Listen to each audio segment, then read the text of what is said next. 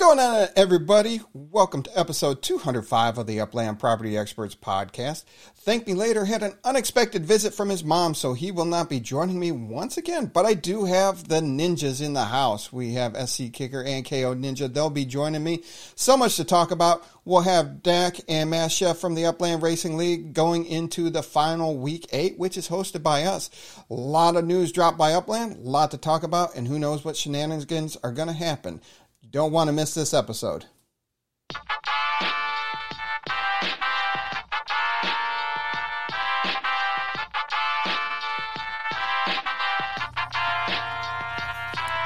The UPX Podcast with the property expert. If it's happening in Upland, it's the place you want check first. With your host who's stupid to win and thank me later. Bringing the strategy, news, and cool charts with all the data. This is Upland, where the metaverse goes down. Genesis, San Fran, to Rio, and all around. Don't miss a week, you never know what they'll say next. It's the Upland Property Experts, baby, UPX.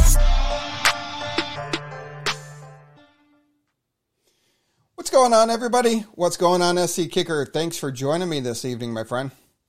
How's everyone doing? Good to be here. Thanks for having us. Yeah. And KO. It's exciting Thursday. Absolutely. KO will be joining us shortly, so we'll be looking forward to that. And we are live in the Upland Cafe also. I love broadcasting live there each week, too, so that's exciting in itself.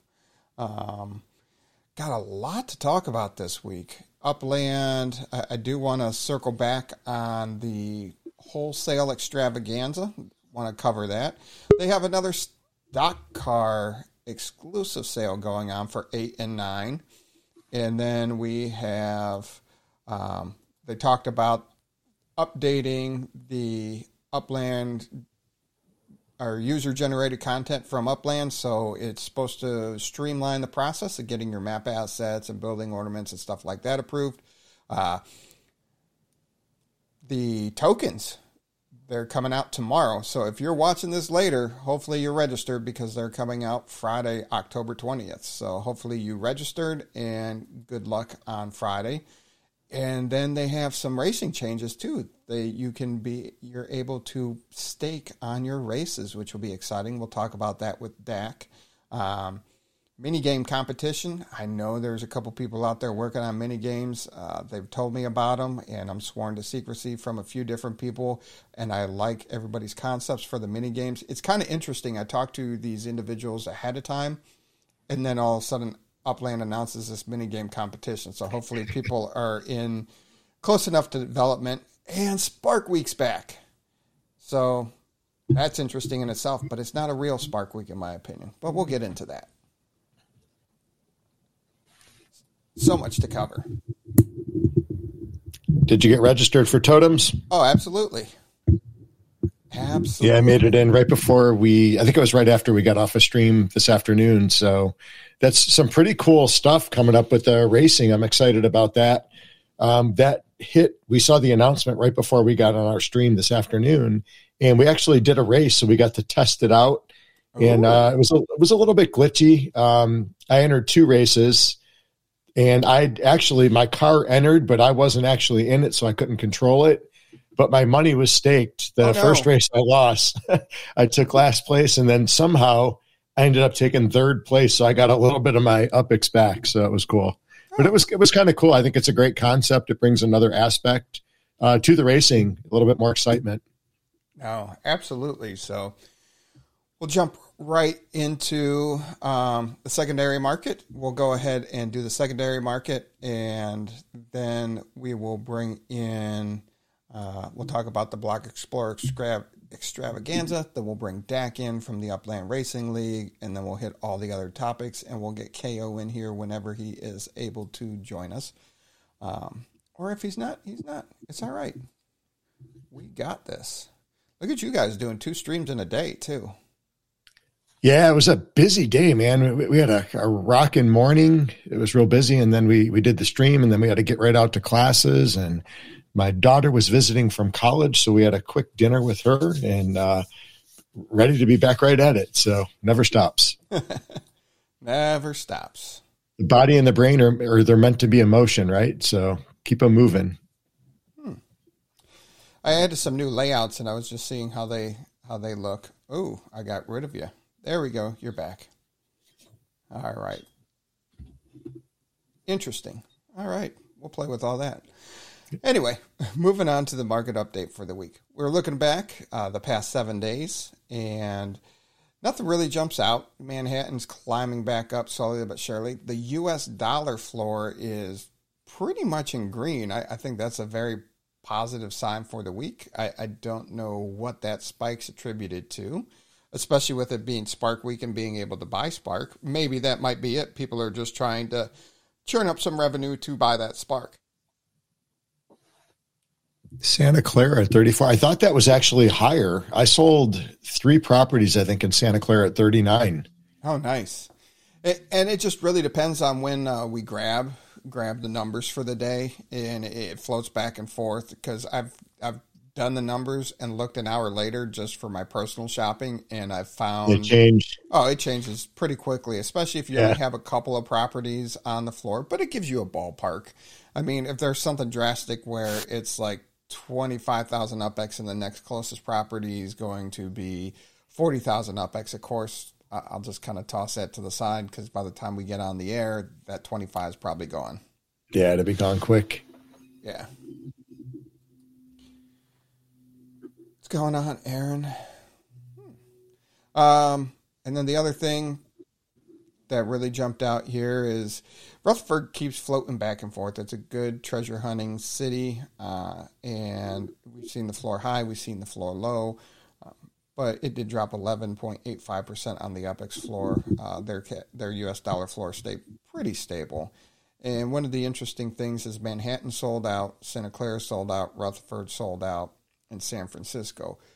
And those are the only cities that have been fully released. All these other cities have only been partially released. Yes, some of them are close to selling out. Some of them are not sold out. I do find that interesting that the secondary market is that high in the cities that still have properties available and still have property, you know, still have expansion coming to the city. Yeah. Got Arlington and Dallas are pretty stale there. No changes at all. Slow and steady. Real slow and steady. Yeah. But if we look back in time, the top 10, you know, you had your top 5 and then everybody else was under 10,000 UPX. But as you see now, as we've added London and Tokyo and Berlin over the past year, and as Dallas and Arlington and Las Vegas continue to grow, as they have some time underneath them, they're able to, you know, everything's above 10,000 in these cities.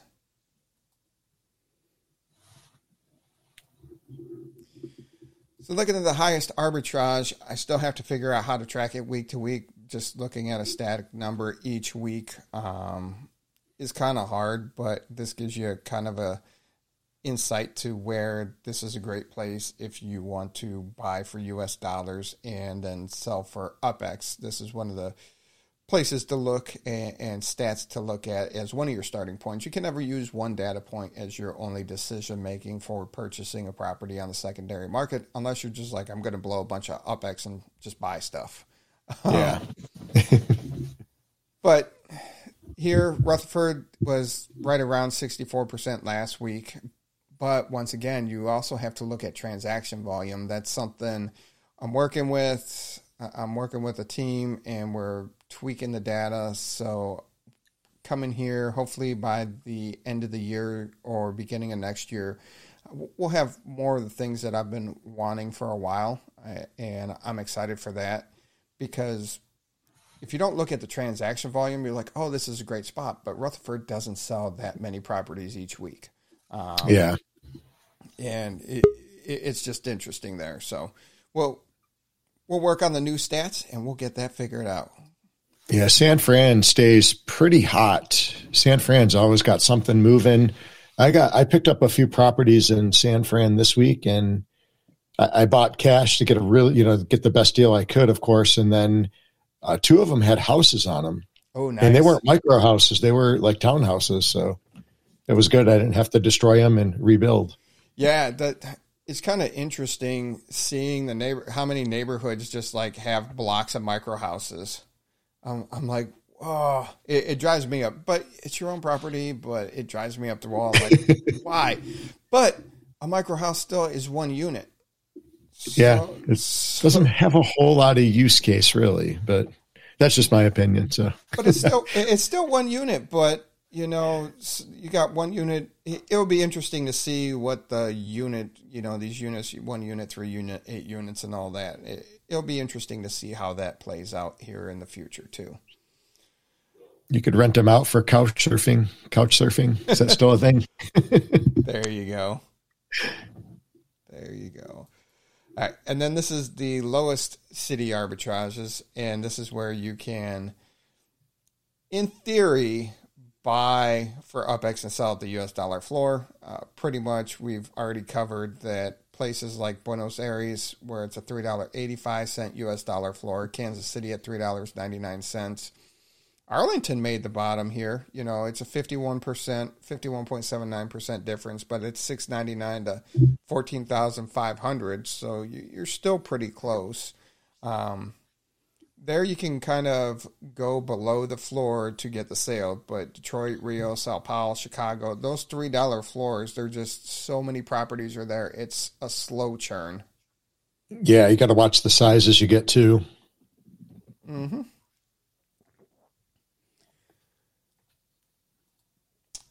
And then going back 6 months, looking at where we were 6 months ago to where we are today, kind of bloody red on the U.S. dollar side and even on the UPX side. Manhattan was 88,888 UPX. Yeah, they're down 21.5%. Rutherford, as we talked about, has been dropping as some key players decided to get rid of some of their properties there.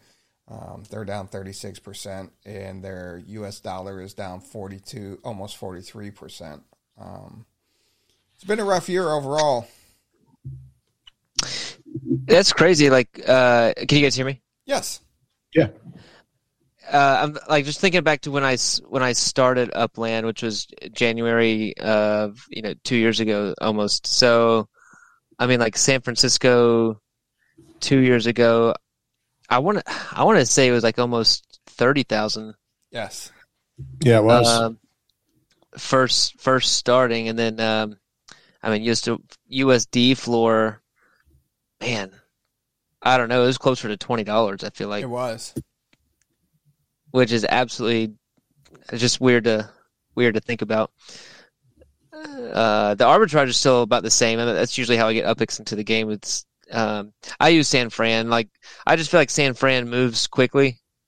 There's a lot of players that move properties in San Fran, either for UPX or for US dollar. I know the arbitrage is not like the best there, but things tend to move. I just experimented with Rutherford.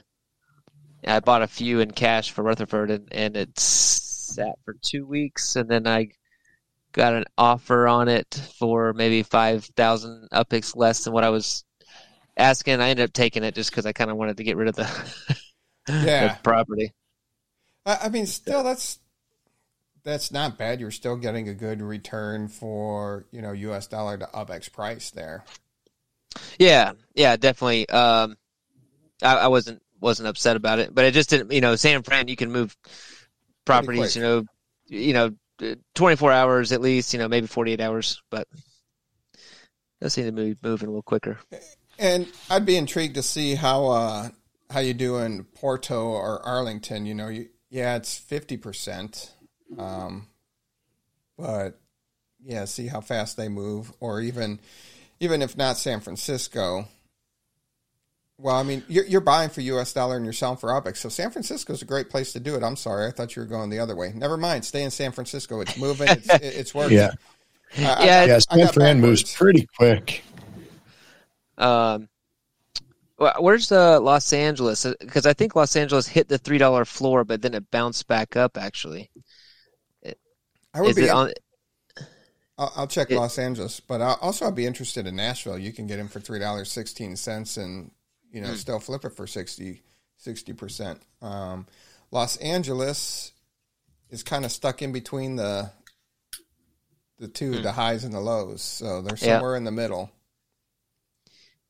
Interesting. I know it was flirting with that $3 floor, which is crazy for LA. I mean, I can't wait, you know, a year and a half, 2 years, 2.5 years from now when LA is sold out, and I think it's going to be a different story. I used to do a lot of sales in Nashville and New Orleans, both actually, in between my San Fran deals. And those used to do really well. I don't know, for whatever reason, I just haven't been concentrated in those areas as much. Yeah. Looking at this week, last week's UPX markup percentage floor, nothing really jumps out.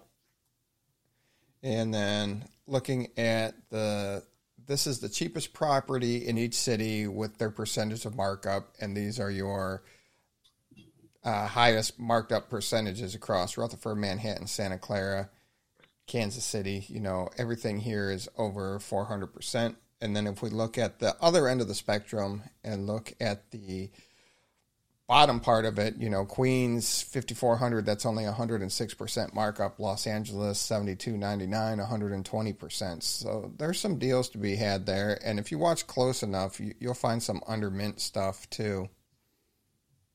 So the property I bought in Rutherford was, it paid out 4 UPX a month, which was crazy. So what would that have minted for? What?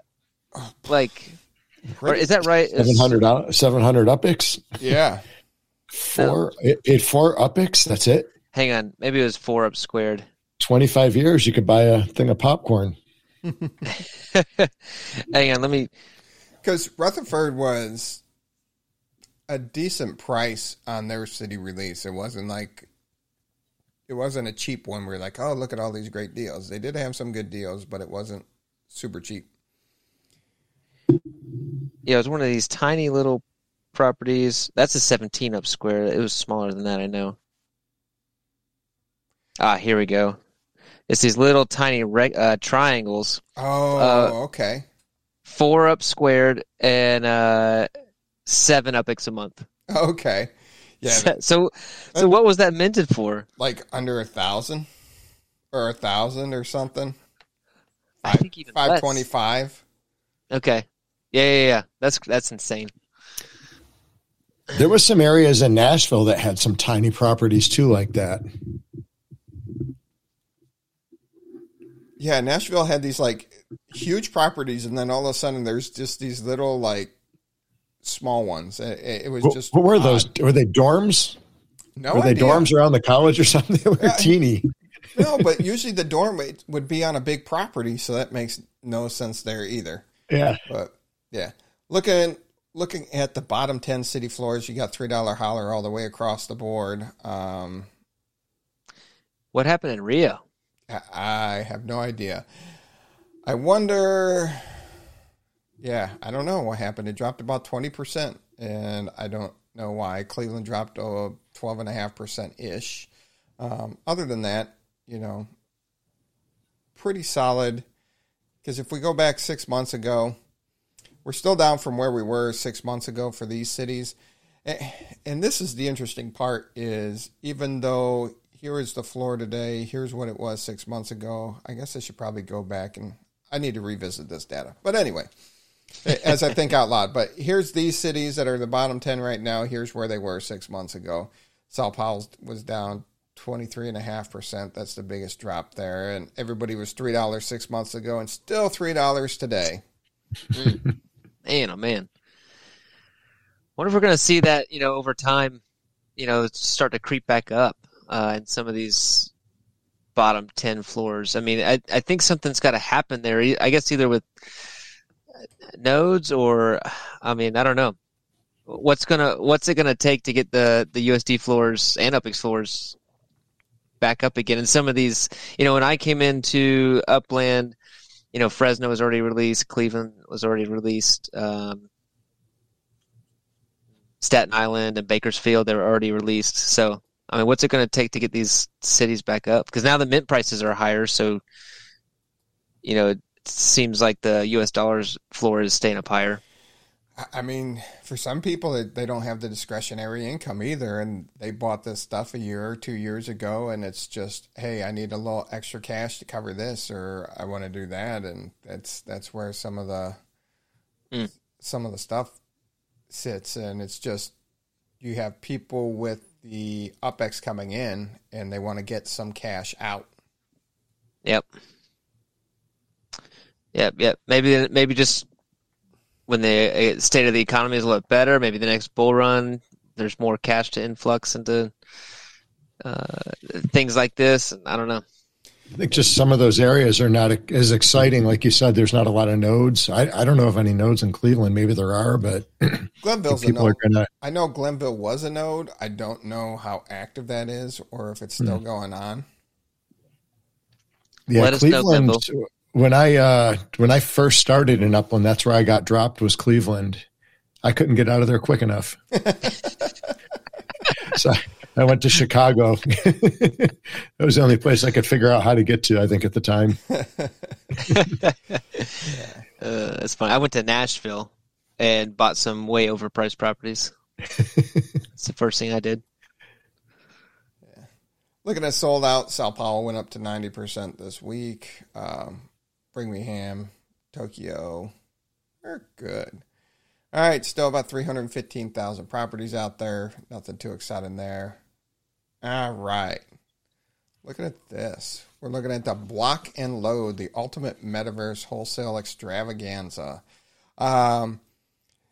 We speculated last week. Morchie's, myself, and the Goldsmiths speculated on this. We weren't in love with the Block Explorers themselves, what they were selling. And one of the points we did not make last week is really you were buying the UPX is what you were really buying, and the Block Explorer came with it. So people are like, well, you're taking a loss. I'm like, no, you bought the UPX. You're not taking a loss, but you got to provide something that's going to resell.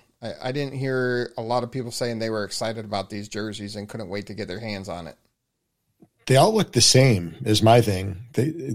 Everyone, I mean, they're different, obviously. You wonder with the 99, what is that, the meaning behind the 99? Growing up, I think I only remember two sports figures in my days. One was Wayne Gretzky, of course, great hockey player. And the other one I could remember back years ago from, I believe it was the New York Jets, was the guy with the long hair, was Steve Gastineau. Yep. I think that was New York, but those are the only two 99s I really remember as a kid. I'm sure there's some other ones that I can't think of, but those are the only two that really resonate. So these things stayed out on the market for a very long time for people to buy up. It was slow moving. I do like the concept of them offering Block Explorers to the shops, but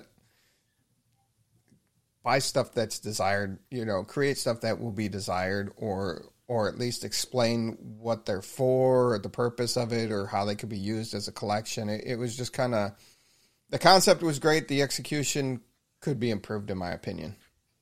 I think that either one or two things, either one, this was just like a really quick thrown together test run to see how it worked. Or Upland's got a trick up their sleeve, and there's actually some value to these, or a special meaning behind it, something like that. But I mean, as at the moment, it's not too enticing. How did it work? It was like $25, and then they got like 100 of these, or no? You got one, so you got 25,000 UPX, and you got one. Oh, just one? Yeah, just one. Yeah. I thought it was like a wholesale. No. Like you got like a... And that no, that's what you would think when you read it though, right? That's what I thought too. And when I heard one, I was like, what? One? That was my other issue. If you're selling to a Block Explorer shop, there were 300, they were limited items, but sell them more than one. So they wholesale them one Block Explorer for $25 and you got the UPX? They sold 25,000 UPX for $25, and they gave you a Block Explorer. But the only people that could purchase it were the people that had a Block Explorer shop. But they were only allowed to purchase one. And then they go back into queue. So you could get multiple. How many of these total? How many were there total? Depended on which one. They had different levels. Okay. Well, that is interesting. I don't know if I... jerseys, right? They are jerseys? Yes. They're Block Explorers. Okay. They're Block Explorers. Yeah. But when I first seen them, until I seen the number, I didn't even realize they were jerseys. I thought they were shrubs. They look like shrubs. Yeah, you should see that. Or like a mushroom or something like that. That's so funny. Hopefully Upland learns something off of this, and then they take it, and, you know, I would like to see them drive it too. If they're offering the Block Explorer shop owners, they're the only ones that can purchase it, is like, here, you get 10 of these, you know. That's what I was thinking. Yeah. Well, yeah, you pay the $25, get 25,000 UPX, and you get, you know, 5, 10, 20, you know, whatever it might be. Yeah, or do that too. You know, okay, pay $25 and you get 3, pay $50 and you get 10, whatever. You know, incentivize it as an actual wholesale and make sure that they're getting multiples and just not one, and then provide something that the community would be excited about. It was just... I don't know. I didn't see anybody super excited about the graphics of these Block Explorers. Yeah. Agreed. Cool. Who knows? Maybe there'll be some kind of different utility that we're unaware of, and it'll be something big one day, and we're all going to wish we had them. That could be true, too. How many Block Explorer shops, or how big of a mint run? That would be something they need to take. I don't know off the top of my head how many BE shops are out there. Yeah. Well, I'm sure they got some kind of data from it and a kind of feel for how it went. And I'm sure we'll see some tweaking. And they listened to the content creators, and I think we're all aligned on this one. Yep. All right, before I forget, let's talk about Creedmoor, the Spooktacular. That's going on right now. They're going to have the big race on the 27th of October. And they have auctions going on for the 11 spots in it, and it's over on Wax. Got a lot of sponsors, as you can see. There's all kinds of people sponsoring this, and you can get everything on Atomic Hub. And all the proceeds benefit the Child Mind Institute. A lot of great prizes being given away for all the people that won. Get to race. Their tickets win, and they get their spot in the race, and you'll get a lot of fun stuff. A lot of good prizes are out there. Very excited to watch that race on the 27th. And they're actually doing it at the Castle Run Speedway in Kansas City, and that is owned by Chef of the Upland Racing League, and they will be streaming that on the MRNN, the Metaverse Racing News Network. And let's see, your NFTs that you do get for your ticket are 101 works of the NFT, and it's going to be a good time. Where did I see? There we go. There is the old list. They're working on a updated prize listing, but everybody that finishes, they're getting some UPX, some Block Explorers, and the higher you finish, the more exciting prizes you get awarded. The prize table was awesome. Yes. Yeah, it was pretty sick. They posted in our server, I think, the prize list yesterday or 2 days ago. So I don't know if there's an updated one. But, I mean, 1st through 6th was really solid. I mean, I think that the first place, I think there was $1 million UPX worth of prizes in the first place winner alone. Yeah. I know if you finish first in the race, you do get one of the Midnight Reaper map assets from me. Yeah, that's massive. I love that thing. Yeah, that's sick. That's awesome. And, I mean, that's worth and what are those going for? $150 or 150,000 UPX. So, I mean, that's just one of the prizes. There was a ton of stuff. I was really impressed. Yeah. There's Spooktacular puzzles, more Block Explorers, townhouse ornaments, a Belrose property, Yo-Yo Agi property over in Tokyo. There was a one-of-one Block Explorer. There's a one-of-one director, skull with headphones. I really believe that's Brett Gerber's old director. Also, they were missing two of my map assets that I said that I would donate to this too, so they'll sort those out. Hopefully they put in Coffin's Bony Secret as for the second place instead of the Grave Breaker, and move the Grave Breaker down a little. But I'll let them deal with that. Yeah, that was this event last year was awesome to participate in. I won one of the auctions. Congrats. Thank you. Yeah, I won the second or the third one. SC Kicker, did you win yours yet? Sore subject. I didn't know if you won one today. I got outbid at the last minute on one. I guess the first one is at like 11 o'clock at night, and then I set my alarm for the next one I was in, and it was a really sweet-looking one too. And I woke up at like 3:30 in the morning to get on there. I wanted to win this thing bad. And same thing, I got outbid right at the end. And then last night I woke up at 4:09 a.m., got my bid in, and got outbid by, I think it was either Arshak or Matsuda. They both got me. So Matsuda. Was it Matsuda last night? And then it must have been Arshak the night before. They're so sneaky. Those guys are terrors. They're sneaky on the racetrack and in the auctions too.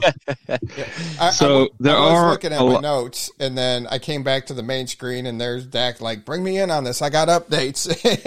So I was kind of slow of seeing his message. So welcome, Dak, and please provide the updates for the Creedmoor Spooktacular. So Dak, can we get a better time on these auctions? If I wake up at 4 o'clock in the morning one more night, my wife is going to toss me out. I'm going to be living in my Upland house in Hyde Park. I am not managing the auctions for the servers. So we did it in three different servers. We did it in Board Uplander Club. We're doing it in Creedmoor.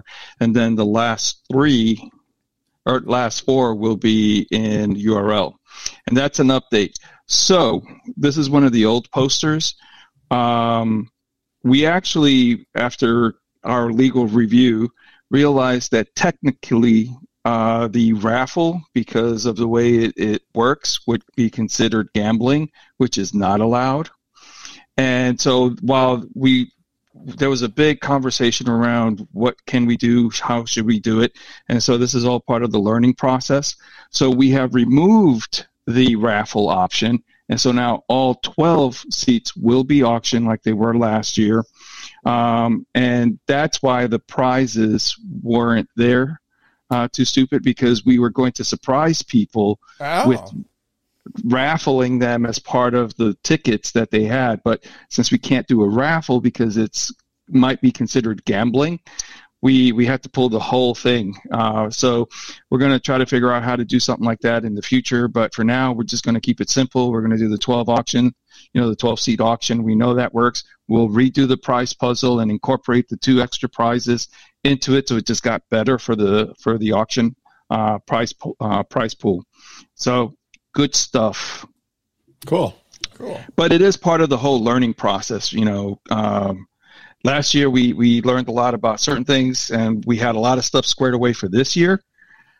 This year, we tried something new with the raffle and learned that was not going to be a good idea. That's interesting, though, because, even for charity, that's...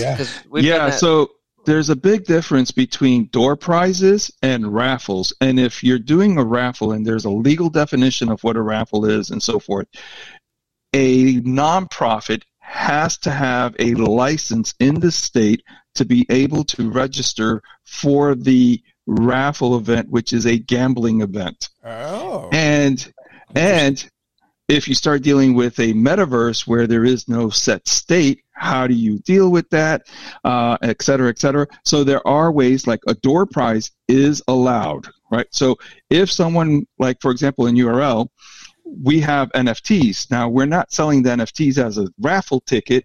We're selling the NFTs as VIP access. Now, through that VIP access, you can come in and, we'll do door prizes kind of things where we'll raffle off a prize just for people who have membership kind of thing, right? That's not gambling. That is just it's open to anyone who has a pass, and we gave away the NFTs. that's the other part, is when you sell the NFT, even if it's a recommended donation or whatever it is, that's when it starts to get into the whole gambling, crossing over into gambling. So this, Shaq brought it to everyone's attention, and she's like, oh, we need to work through this. And in the end, we tried different ideas. We talked about different options, and we just decided keep it simple, avoid any complications, and make sure that we don't look bad with Upland kind of thing. Absolutely. Yeah. Could you have made the raffle tickets NFTs? They are NFTs. Oh, they're okay. Yeah, so Joe Lives and Fourth Wall Digital had created these really cool NFT tickets. They were pretty awesome, and so we wanted to use them. And it's just, with the race pretty much happening next week, there just wasn't enough time to kind of work through all of the different gotchas.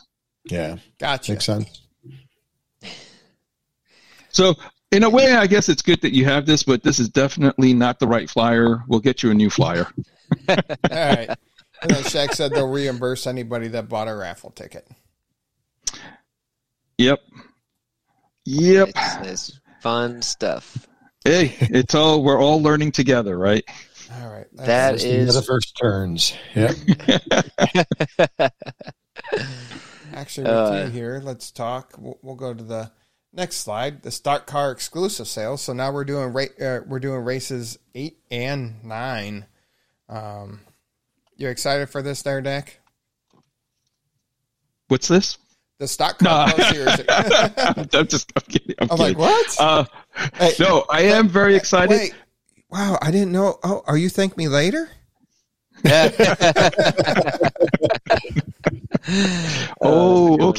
Well, on that note, no, I am very excited. So I had good luck in race 7. I was able to pick up a race 8, and then my usual luck came back, and so I have no race 9, and Mass Chef has a race 9, but no race 8, so he's trying to get his hands on some race 8 things. Actually, he got one today, so he's good. So I got race 8. He's got race 8. I don't have any race 9 yet. I'm still working on trying to get that. But, yes, I'm excited about these. I don't know if people have been seeing the prices on them, on the secondaries. I don't know if people are buying them or not buying them. But, I mean, it's not a bad deal for $100. No, not at all. And, being a collector, I'd love to have it, but I know – getting you guys, even just one of the tester cars last week, that made me super happy. So, well, we're glad you had the luck, because I know Mass Chef is still a little burnt that he's never been able to mint a car. Oh wow. My gosh! Really? Never. None of the cars, none of the MV motor cars, none of the stock cars. No car has he been able to mint. He's bought them all on secondary. Ah, that's rough. Yeah. Yeah. I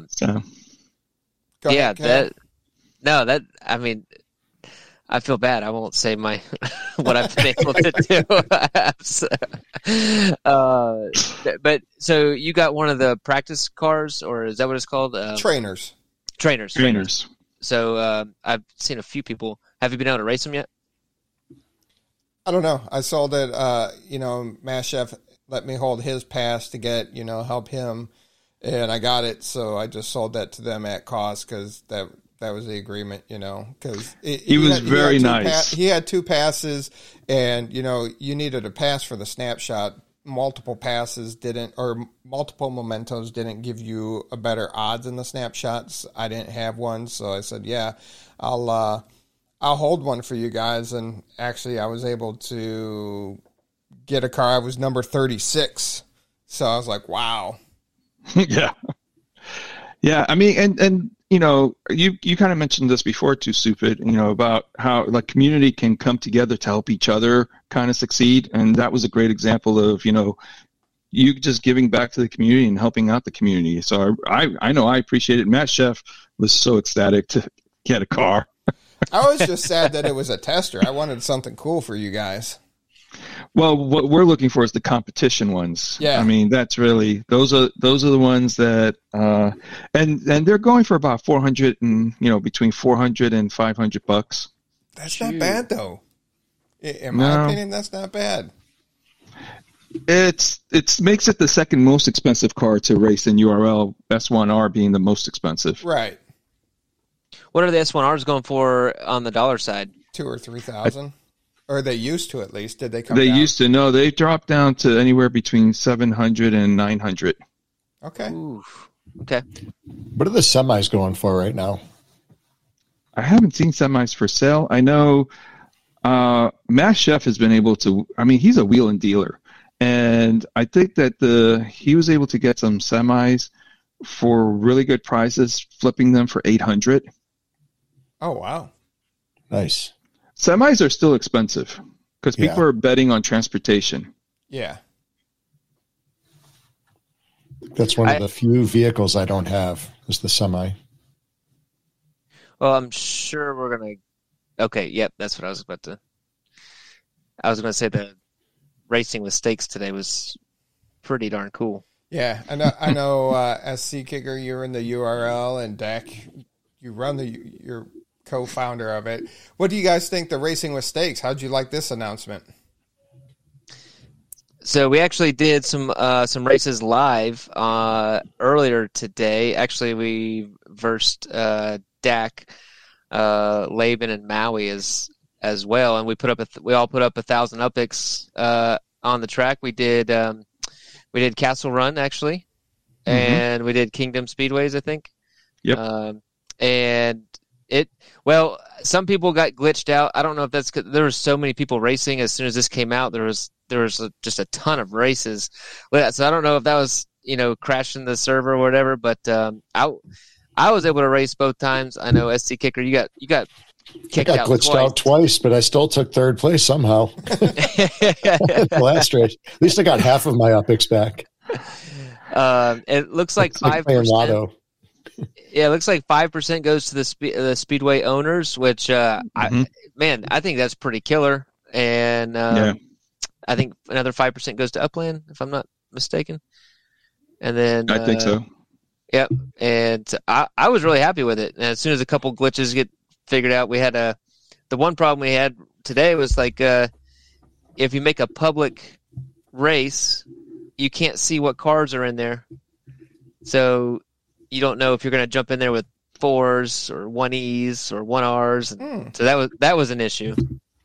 Yeah, so there's a couple of things, and I was talking to X1 about this because he was very excited about the announcement. He's like, what do you think? And and so I was processing it, and there's a couple of things. One, I said, I think this is really going to help street races.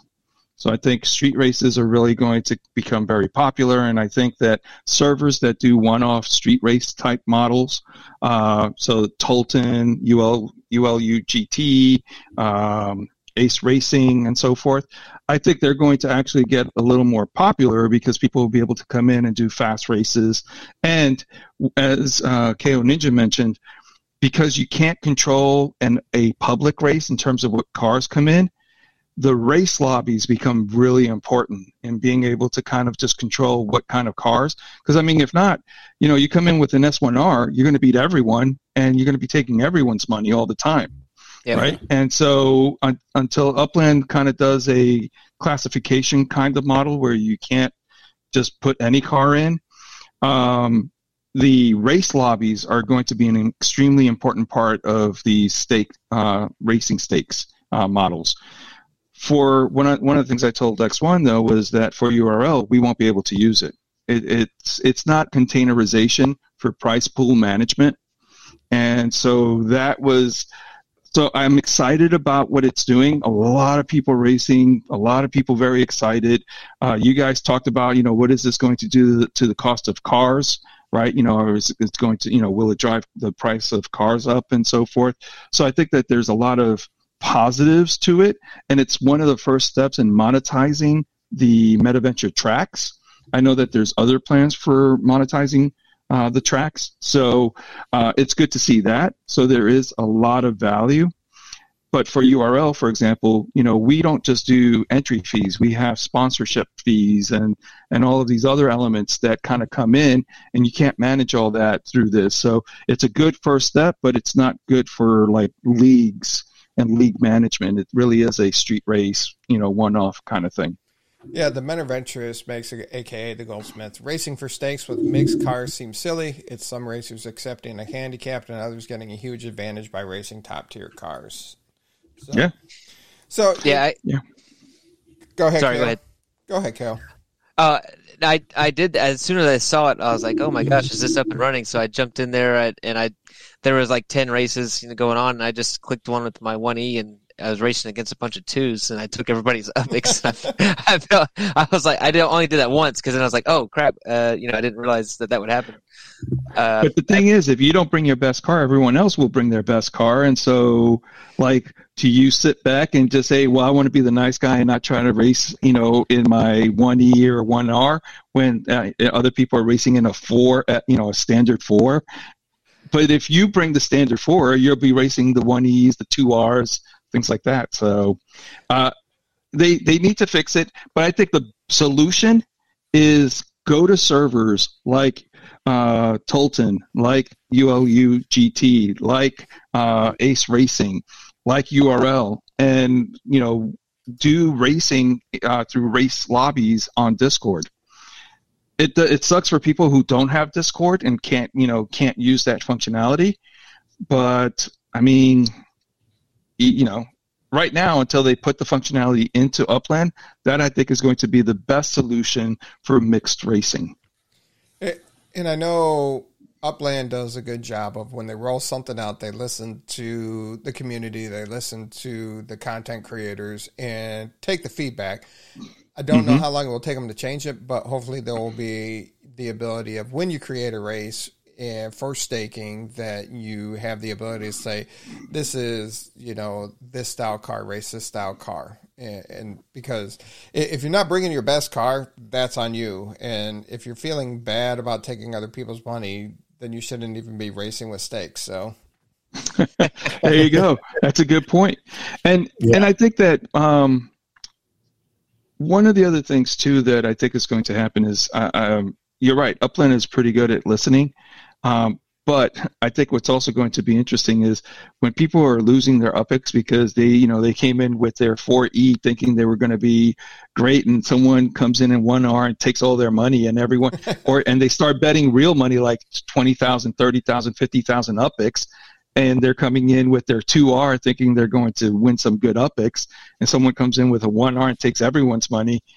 There's gonna be some people upset. Yeah, it'll leave a sour taste for sure. So I thought it was crazy. They just launched it with 100,000 UPX cap. That's a lot. Awesome. I think it's awesome. I do too. I'm a degenerate, so I do think it's awesome because you can pick your poison. If you feel that, and if you come rolling in with your semi and putting 100,000 up on the race, that's your own fault. But semi will beat almost everything except an S1R is probably the only one the semi won't beat. Really? Yeah, it's true. The semis are fast. Yeah. Yeah, until they put the back on them. No, semis are actually awesome to watch race. Okay. Yeah. Showing up fast in your go-kart with 100,000 UPX. That's better. I just thought a semi was slow. I don't have a semi. I haven't watched the semi race, but okay. It's crazy. Yeah, I love it. I think it was on the Loaded Up Dan show. I saw someone racing one, and it smoked everybody. But I think this is helping, provide utility to the game. It's starting to get more people engaged. It can help drive a secondary market for the cars and maybe even help initial sales of cars. So I think it's all good for the Upland community. Hopefully Upland makes the tweaks necessary in a fast duration and not let this kind of drag out. There's, filtering of it, being able to find a race in the lobby that suits your needs of your cars, and being able to set up a race that, this is the price. These are the cars that you should race. So nobody's losing their money. I will just add again, when they put the functionality of picking the car, I still think that the Discord servers are going to be critical to racing, because let's say you pick a 2R, right, as your car to race. how many people are going to be actively looking for 2Rs and so forth. And so it's going to make it easier for these Discord servers that do the one-offs to actually manage the qualified racing, right? Like saying, okay, we're going to have all 2Rs racing now so that you can actually get the 6 racers so that you can have the nice size prize pool and so forth. If you're just a 1R, or if you're just a single person racing and you only get like one other person, it actually isn't, like I was noticing if you do 2-person race, it's not that great. If you do a 3-person race, you're really kind of screwed. If you're going 3, you need, 4 or 5 or 6. Yep. So those Discord servers, I think, are really going to benefit from stake racing. Yeah, just my opinion. No, I agree. I think we'll, in our Discord, I think we'll probably have like a little race section, and that way we can start getting the same cars racing against each other and make it fair and all that kind of stuff. Yeah, for sure. All right, Dak, what do you have we're through week 7 of the Upland Racing League, coming into week 8. Very excited. What do you have for us this week? So you might know the sponsor. I've heard of the guys. You've heard of them? Yeah. Yeah. So race number 8, brought to you by the UPX podcast. And our leaderboard, the top 3 with Matsuda R, Arshak D, and Mass Chef, really close. TB is a dark horse that can come in and maybe do something if everybody keeps talking about trying to sabotage the MMVM motor team cars. There's something about bananas. Don't ask, Don't ask, but he's done. I mean, like, your top 3's locked in. Nobody can break the top 3 with the last race to go. But they're all within points of each other. So it's going to be a fun last week, right? And so the top 3, pretty much, it's going to be one of these 3 is going to be the champion. Now you made it interesting so that even if you are not going to be one of the champions, you still want to race hard because you, the UPX podcast, have provided prizes for 1st, 2nd, and 3rd. That's right. So 1st place gets the Midnight Reaper. That is your huge Grim Reaper. It stands a total of 6 meters, 18 feet. Looks pretty awesome on the map. And 2nd place, everybody wants one. They do. 2nd place is Coffin's Bony Secret, and 3rd place is the Harvest Pillar. So definitely keeping that running. And actually, now that I have more, when we started this, that was there. So I'm actually going to add on top of that is we have the Grave Breaker for 4th place. And then we have the Pumpkin Pip Squeak for 5th place. So I really like the pumpkin pip squeak. That one sounded so cool when you were describing him. Also, the way it was described as the pumpkin pimp squeak. You got to do him now. You got to create a pumpkin pimp squeak. Yeah, I didn't write. I'll have to email the team and see if I can add a late variant to that model. Just dab it out like in a pimp suit. So heck yes. On them and heck yes. A fur, one of those fur scarf things. Yep. Yeah. So no, but that's cool. And KO Ninja, I'm sure, is going to be very excited about it because he's usually trying to finish in the 3rd, 4th spot. Usually someone in MV in the Mahoney Motors team finishes in 1st or 2nd. So hang on. Oh, I'm a little sour from last week. Because I was beating Arshak on the 3rd lap. Uh-huh. And I practiced so hard for that track. I knew it down to a T.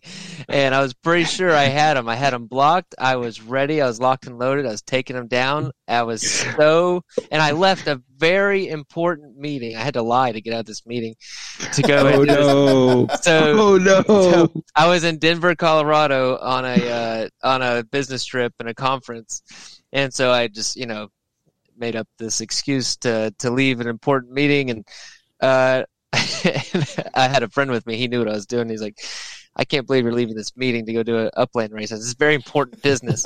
And so anyway, I'm crushing the race, and then I'm in first place on the last lap and taking down Arshak. I was so pumped, and then we collided on the I collided with Chef, actually, and it sent my car backwards. It said I was going negative 600 miles an hour, and I had to refrain from yelling at this conference. It was so funny.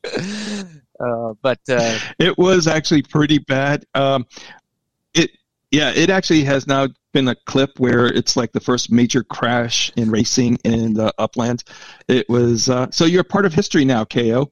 I do feel honored to be a part of the first crash. So I'll take that. That's the silver lining for me. So. Yeah, and so we had to change the track, and everybody's like, "Wait, we haven't practiced this track." That, you know, the racers actually practice so much these tracks before going into race week that when you change it on them, that, you know. But we picked one that was one from the one that we had raced before, but it was the very first week, so people were like, "This was so long ago," like, you know, like 10 weeks ago. I mean, last. The season went so fast. I mean, it was like, I'm like, dang, there's 2 weeks between race one and race two due to everybody's schedule. I'm like, this season's going to take forever. And here we are on the eve of race number 8. Yeah. I can't believe it's coming to an end. I posted an announcement in URL kind of walking through some of the things that I could remember as kind of like the firsts. And there were so many firsts in this season, and it was actually just, you know I talked to Matt, and I'm like, you know, I think we can be proud of this season that we were able to do quite a bit. It was, you know, the first season where players were controlling their cars, and so we didn't know how that was going to work. It was the first season where we incorporated the whole pole position kind of thing. And let me tell you, KO was there in the race lobby, along with Wolf Warner and others that I'm sure are watching. Shacklin has been there. The race lobby mechanics, that really kind of had to evolve. There's a whole process to that. And then, you know, first time we were on YouTube, first time simulcasting to Upland Cafe, hosting the first Upland Cafe kind of meetup with the Stock Car Pro. It's hard to believe that it's only been like a month and a half. Right. Yep. Yeah. It's been a wonderful season. I've loved it. I love being a part of it. It's awesome to see it grow. You guys are doing a wonderful job. Thank you. And you know, it's the community, it's the participants, it's the sponsors like UPX Podcast. It's Upland kind of embracing it and saying, yeah, racing is good. Let's do it. So it's been really great to just kind of see it all come together. And when I was a nut for starting a racing league without even cars being out there to where we are today, it just feels good. I was one of the guys that was calling you crazy. I'm like, dude, there's not even cars, and this guy's got a racing league, and he wants you to submit tracks. I go, this guy's smoking something. I'll admit when I was wrong, and I've sponsored both seasons, and I'm going to sponsor every season going forward. But at first, I thought you were kind of off your rocker. He's smoking tires. That's what he's doing. Yeah. So, and then I guess that leads to what's next, right? Yeah. So we're going to finish this race tomorrow. And that's the season. But then we have the Spooktacular the following Friday. And that brings us into November. And so in November, we're going to start a abbreviated racing season because we don't have the manufactured go-karts yet. We only have the Genesis Week go-karts. So the Q4 race is going to be go-karts. Yeah. But it's only going to be a 4-week go-kart race season. If anyone needs a go-kart, let me know. I will loan you out for the race. So if you want to compete, I'll hook you up. Well, there you go. And so that's going to be, but that also means that we're only going to have four gold sponsor spots available. Three. Yes, 3 Two. Gold sponsorships. Two. All right, see, they're already sold. They're already going. So it's going to be, you know, I think it's going to be fun. And then Q1 2024 It gets real with the Stock Car Pro competition racing season. I'm looking forward to seeing stock cars racing. I think you might be down to one because Rodrigo's like, how to sponsor you. Solid, moving quick. Yeah, wow. All I have to do is come on UpX podcast and say I have sponsorships and they'd be gone. Wow. All that. Right, thanks, man. That's awesome. Yeah. Now, how long is the Stock Car Pro Series going to go for?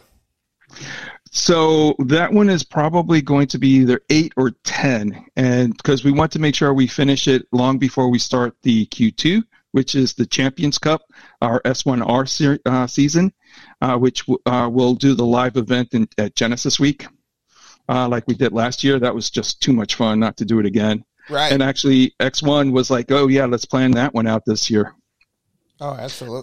What if at Genesis Week the finale was done up on a big screen in front of everybody on like the stage, you know, so you had like the final race, you know, with everybody sitting there watching up on a big screen. That would be pretty sweet.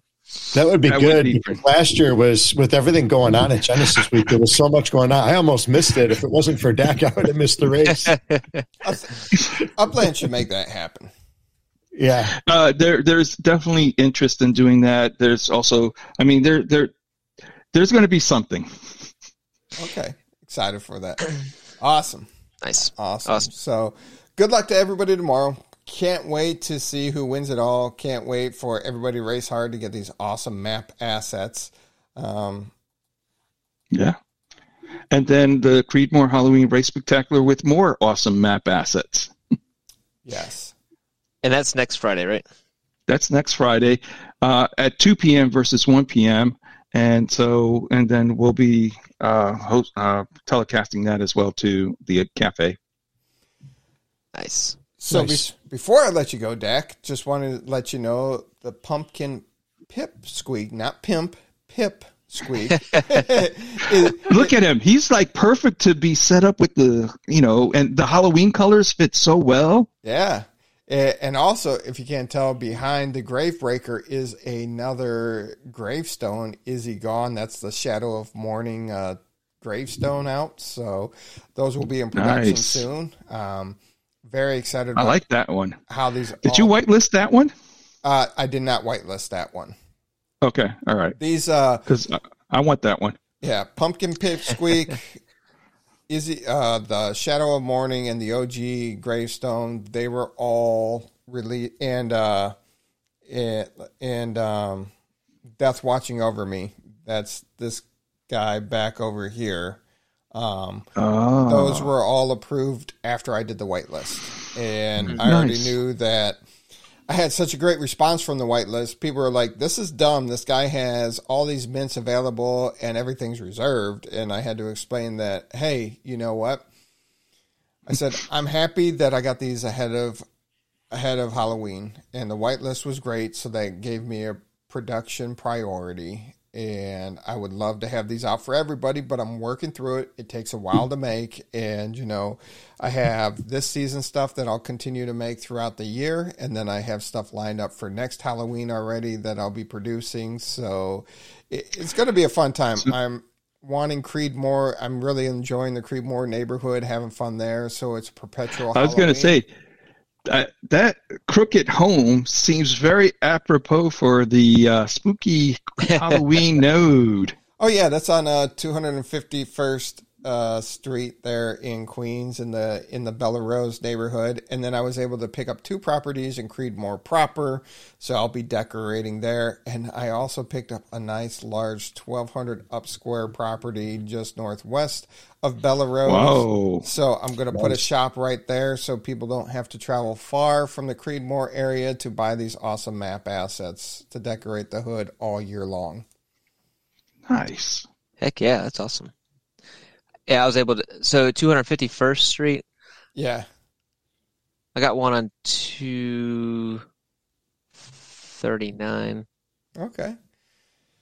I picked up my reserved assets today and dropped them on Cross Island Parkway on the track. Oh, okay. The track that they're building. Yeah, I love what Tosh Shaq did on taking my concepts and making them reality, and I love that Upland didn't deviate from what was really submitted, and I'm super excited for that. Yeah, they turned out really awesome. They look great. I can't believe you got away with a 20-foot tall asset. 18-foot. Oh, and there's another one that will be approved here soon, so... Oh. Well, it's just like the ones that I want to buy for my, those big blow up ones that my wife won't let me buy. Right. Yeah. I'm still like a kid when I'm like, oh, come on, can we get this one this year? And she's like, oh, heck no. Talking about map assets, I do want to say the Kaboom ones sold out in Fresh Meadows today. Nice. Congratulations. Oh, wow. That's great. Yeah. So very nice. And the connection to it was Shacklin and Tosshead and Tosh Shack Productions. They did the Kaboom ones too. So they're doing pretty good. Absolutely. And we're working on our Christmas line now too. So we got a Christmas line coming. I'm excited for that too. Yeah, that's super cool. Dak, when's the next Kaboom sale? Is there, and how many more are there? Or can you release that info? So I have released it in the DMG and the DM Gaming Discord for those that have joined. And it's going to be limited inventory, so the information is there. I see. Yeah. KO, you're looking for a swing set? Yeah, I've been trying to sneak in, and it hasn't worked out yet. So I'm trying to snag a few. Today there was two people. SRJ86, everyone knows him. He picked up 3 dino slides and a couple of other things, and then someone else bought like 10 of them. 10 of the different assets. It was like, holy cow, he loaded up. Nice. I'm hoping they do like Howard Beach did, where they created like that playground and they put the gnomes in it and everything, and it's so awesome. I don't know if you've seen the image, the picture. It's just so cool. I didn't see that one. We have to decorate ours up still. We've got it placed on a pretty big piece of property, so we got to add to it. Yep. Very nice. All right, Dak, thank you so much. Like it. Look forward to talking to you next week and seeing who won and giving us all the exciting other updates of the Upland Racing League. Yeah, thanks. It's been fun. Thanks again for your support. Yeah. All right, we'll talk soon. Good luck tomorrow to all the racers. Have a good one, Dak. See you, Dak. All right, now what we have is totems. I know we talked about it quickly at the beginning, but totems presale starting tomorrow for chapter 3, the panda and the shark and pandas. It's interesting, at first you're like, oh, dragonfly and palm tree, and then it just it continues to, you wonder about the pairing and the thoughts behind the pairing, so yeah, it is interesting. I came across... It's interesting. People are killing on the secondary market with this stuff. Found someone in our node today has 17 totems on their property. What? 17. Wow. That's crazy. Like, whose property was it? Is that Ocho's property? It was in the Hyde Park. I was just looking at some stuff, and I counted them all up, and... Yep. I mean, wow, that's... I'm scared to have that many because I don't know how much work that's going to be. Exactly. That's exactly where I was going, KO. I'm like, you don't even know how much... That could be a lot of work. Yeah. You could be starving them, killing them. And then you get no protein, right? You're going to have to, like, set your alarms to wake up in the middle of the night for optimum. Yeah, I know, man. How hard do you think it's going to be to take care of these things? I have literally no idea. I don't think it's going to be that hard, but I think you're going to have to check in once or twice a day. Yeah, that's my just gut feeling. That's If Upland was smart, they'd make it. And that's what I'm intrigued about. Is it going to be set durations on Upland time, or is it how you initially start doing something and it's going to be based off of that so it works within your sleep cycle? I've played some games where people set alarm clocks just to wake up in the middle of the night to take care of things in-game because that's when the timer runs out on stuff. So I'm intrigued to see how it's going to work, and I'm intrigued. I would figure 2 to 3 interactions a day with it. But we also know that each one of these have different characteristics, and that determines a whole bunch of different things. So maybe the more common stuff, you know, is it the more common stuff you don't have to do as much with, and the rarer stuff you have to do more with? Or is it the other way around? Because since it's rarer, it's better and you don't have to interact as much. Like, there's so many variables in it that you're waiting for the information to drop. Well, yeah. And then my concern for those that are collecting so many, after all the totems are out, and then we start taking care of these things and earning protum and things like that. If you sell a totem then will that person be able to earn the protum for selling the totem to someone else after everything has started? Because you might have bit off more than you could chew, and yeah. Then okay, let me sell off a few, but maybe you can't earn protum if you can't transfer. I'm not sure. I'm just speculating. Well, I don't know. The only key there is if you do it in the middle of a life cycle. Yeah, and if it's in between life cycles, no issues. You're in between life cycles, so next life cycle starts, and you do what you need to do, but.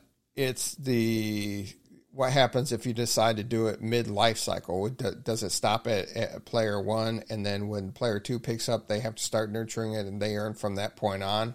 Mm. Those were some questions I had. I was like, what if I get too many of these things? What if 3 of them is too many? What if 2 of them is too many? And you want to sell one, is it going to be sellable during the protum earning phase, basically? Yeah, but I mean, think about it. All your protum's going to be the stem token. Now, that's somebody that has 17. Holy crap! Hopefully, they can manage. Yeah, more power to them if they can. A lot of responsibility. Yeah. Mm. Yeah, it's going to be interesting.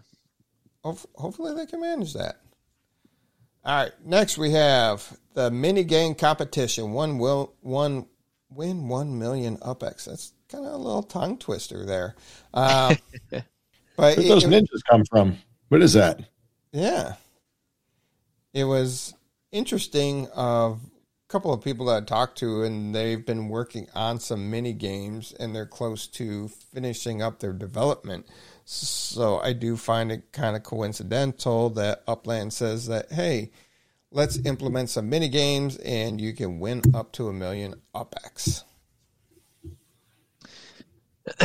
Yeah, I think this is cool, and the 1 million UPX isn't massive, in my opinion, for creating a workable, playable mini game. But a good point was brought up.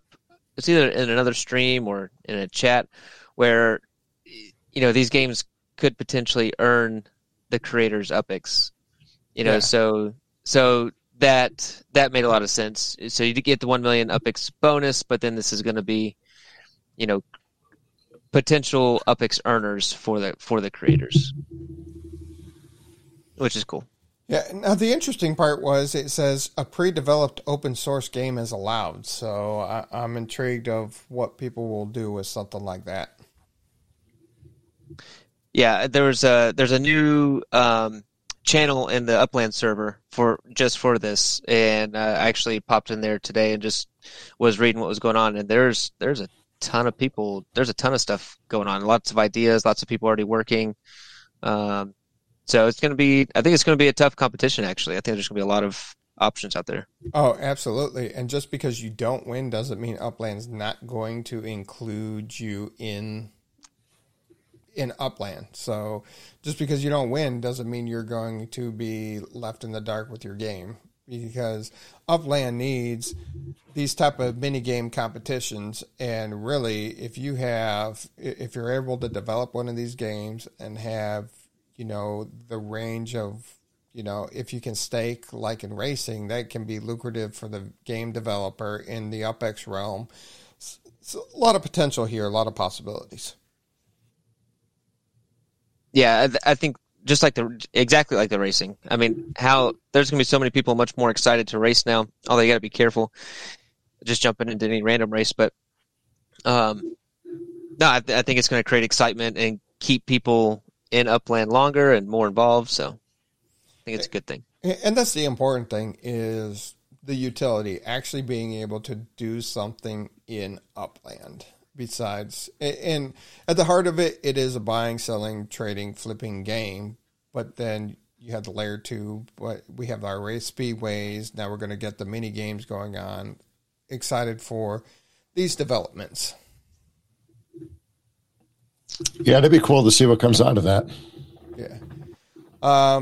They did update the ability to create content. They're streamlining the process, and it's supposed to be easier. Looking forward to seeing how that works for all the developers. Really wanted to touch on the Spark Week sale. It's been a while since we had Spark Week. You had a lot of people hanging on, waiting to do their ceremony to the next higher tier for weeks now. And there were speculations in all the servers, like, why isn't there a Spark Week? What's going on? We have the big announcement about Sparklet, so it makes sense.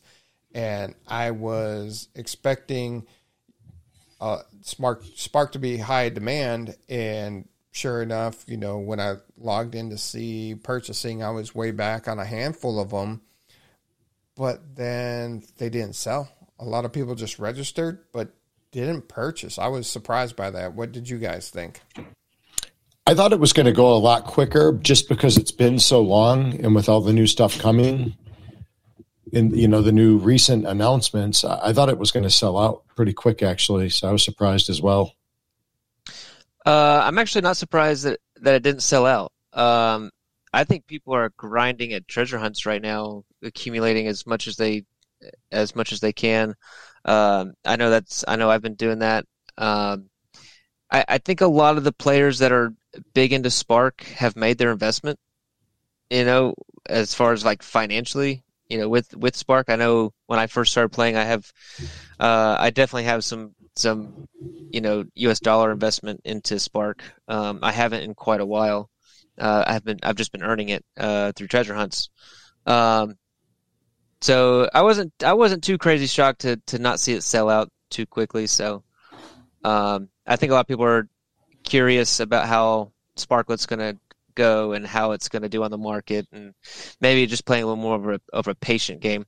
I know that's kind of how my head was, where I'm accumulating Spark every week, through treasure hunts and the check-in bonus, and but I also have a good chunk already, so I might be thinking differently if I didn't have enough. But just I'm curious to see how the whole Sparklet. I'm going to keep accumulating as much as I possibly can, but I am curious and going to be patient before I go buy more, I think, to see how it reacts on the market.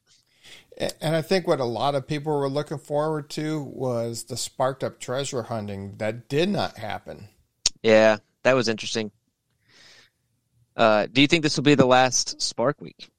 No, I don't.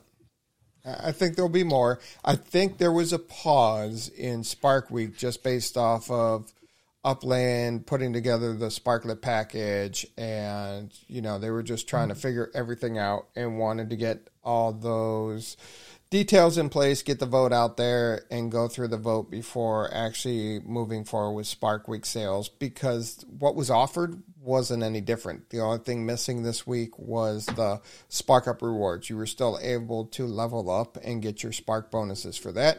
You were still able to purchase Spark, but you weren't able to get the Sparked Up treasure rewards and treasure hunting. I wasn't too crazy upset over the treasure hunting because I never did the competitive ones because I sucked at them. I quit after a few months of trying and just stuck with the standards. So I kind of just stopped with those. But I know a lot of people are. So what do you earn a week in your standard treasure hunting with Spark on average? On average, I would say hunting 0.1 a week. Okay, that's pretty solid. I know, like some weeks it's less, some weeks it's more, but I would say that's probably the average. Okay. So and sometimes I, on the weekend, if I have half an hour to kill, I've got my standard hunt time down to about 90 seconds. So I can sit down and knock out 20 hunts pretty quick, and usually get a spark chest in there on the weekends. Weekdays, maybe I have time for 5 or 10, here and there. Sometimes you're standing in line at the grocery store, and you can knock out one in 90 seconds if there's 4 people ahead of you. So right, yeah, I just sneak them in every once in a while. So at a red light, stuff like that, right? No, hunt responsibly. Hunt responsibly. Oh, Dizzy back at it. There we go. Love it.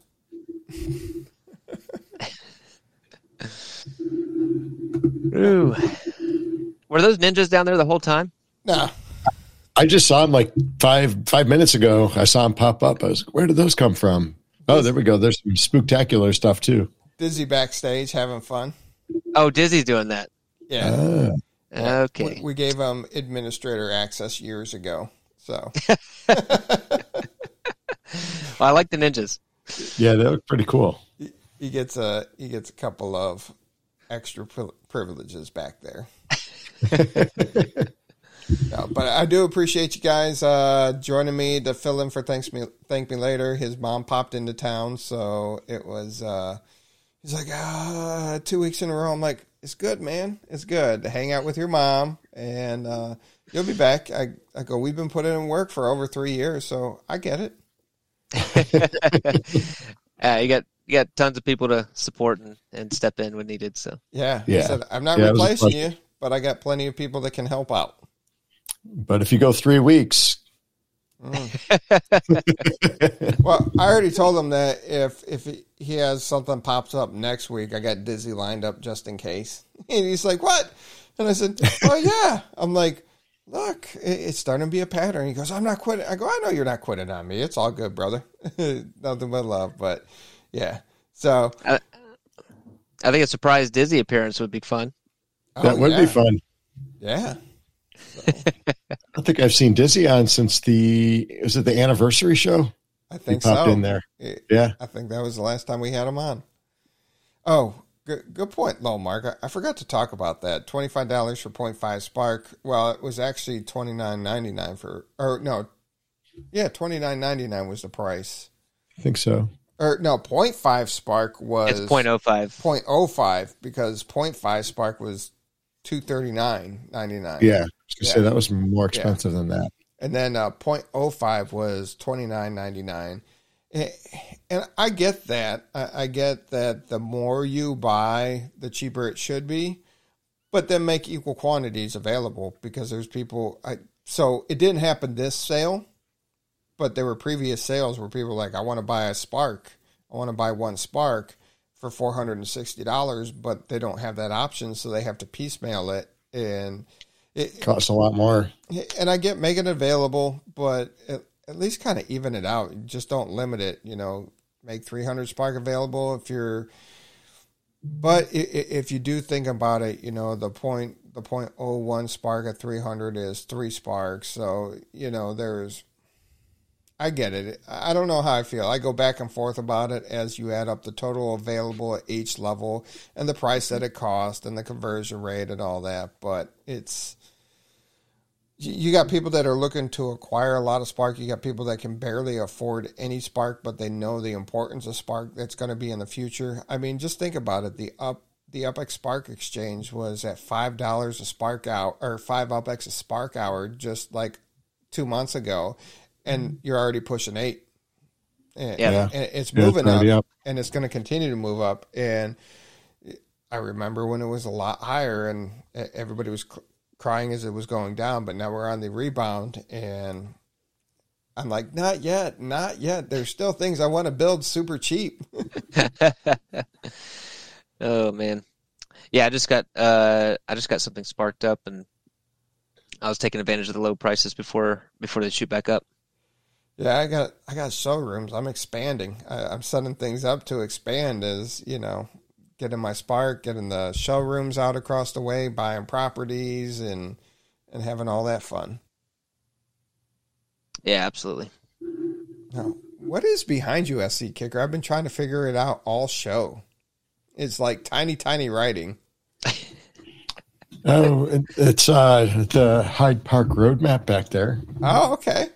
And then some inspirational stuff there. And then just a calendar for October. That's it. Oh, awesome. My fancy cave back here. I appreciate it, Safrith. Bill for free. Thank you, brother. Absolutely, Drifter. Take advantage of the low prices now. And Lowell Marks made 1.7 spark in hunting. Yes. Yep. So once you got to fill your cars, you know, your buildings, then it's going to be burnable to create legits. You're going to be able to create legits.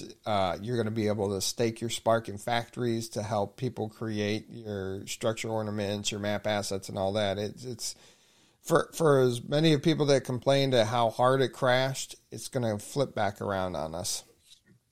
Yeah, we were talking about earlier on stream how like the people that are preparing and building are going to be rewarded, I believe, because I think it's going to happen quick, and then it's going to be hard to play catch up versus the people that are preparing for that, but whenever it is, and that's the thing, you don't know when. You don't like when things are going to be released, and I have a feeling though it's going to be a snowball effect fairly quickly. Oh, absolutely. So if you have the ability, start doing it now. Yeah, definitely. All right, you guys have anything else you want to talk about before we get out of here for the week? Shoo. I think that's about everything. I came straight from kicking and punching and screaming, and yeah, same here. My wife has got dinner waiting on me, and so I think I'm about to get cranky if I don't get my dinner. So awesome. What about you, Kicker? Yeah, the same thing. I got to get something to eat here and just kind of wind down. Same thing. I got out from kicking and punching, and then, just ready to relax. So yeah, we're ready. Good luck to KO tomorrow on the race, and Too Stupid as well. I know you're a sponsor for this race, so yeah. Go win yourself a Midnight Reaper. I know. I need to. I do need to do that. I wish I was in the race so I had a chance. Well, unfortunately, the best I can do is beat TB and go from 5th to 4th, which I will still be trying to do. No, but if you finish first overall in the race, you get the Midnight Reaper. It's not the series. It's just the race winner. Yeah, for that race. I did not catch that earlier. Yeah. Okay. Yeah. Game on tomorrow. Okay. So that first, second, third, fourth, fifth that I laid out, that's for the race winner. It's not for the season winner. It's just for the race. It makes it competitive, the last race. For the people that, you know, the top three were locked in, but I even talked about it earlier on just to have fun as they were being released. I'm like, I want to give some of those away for the race that we're sponsoring, and then I have more. I'm like, yeah, absolutely, let's do this. So, you know, it gives a little more incentive for the racers tomorrow. It does. It absolutely does. Okay, I did not realize that little caveat right there. So Crypto Worm in the house. What's up, brother? How you doing, man? The only way to increase floor prices would be to limit releases and add utility to the properties available. Yeah. Yeah. I can see that. Yeah. All right. Thank you two so much for stepping in, helping me out this week. Really appreciate it. Always enjoy having you guys on. Make sure you guys check out their series, Upland for Dummies. I'm loving it. They're doing a nice job there, breaking it down in nice short videos for everybody. So, even though you know how to play, just go watch it. Help support them. Get their views up. Give their likes up. Get their subscriptions up. Definitely go for it. Help these guys out. Really appreciate it. Until next week, everybody, Be safe, have fun, and we'll see you out there in the metaverse.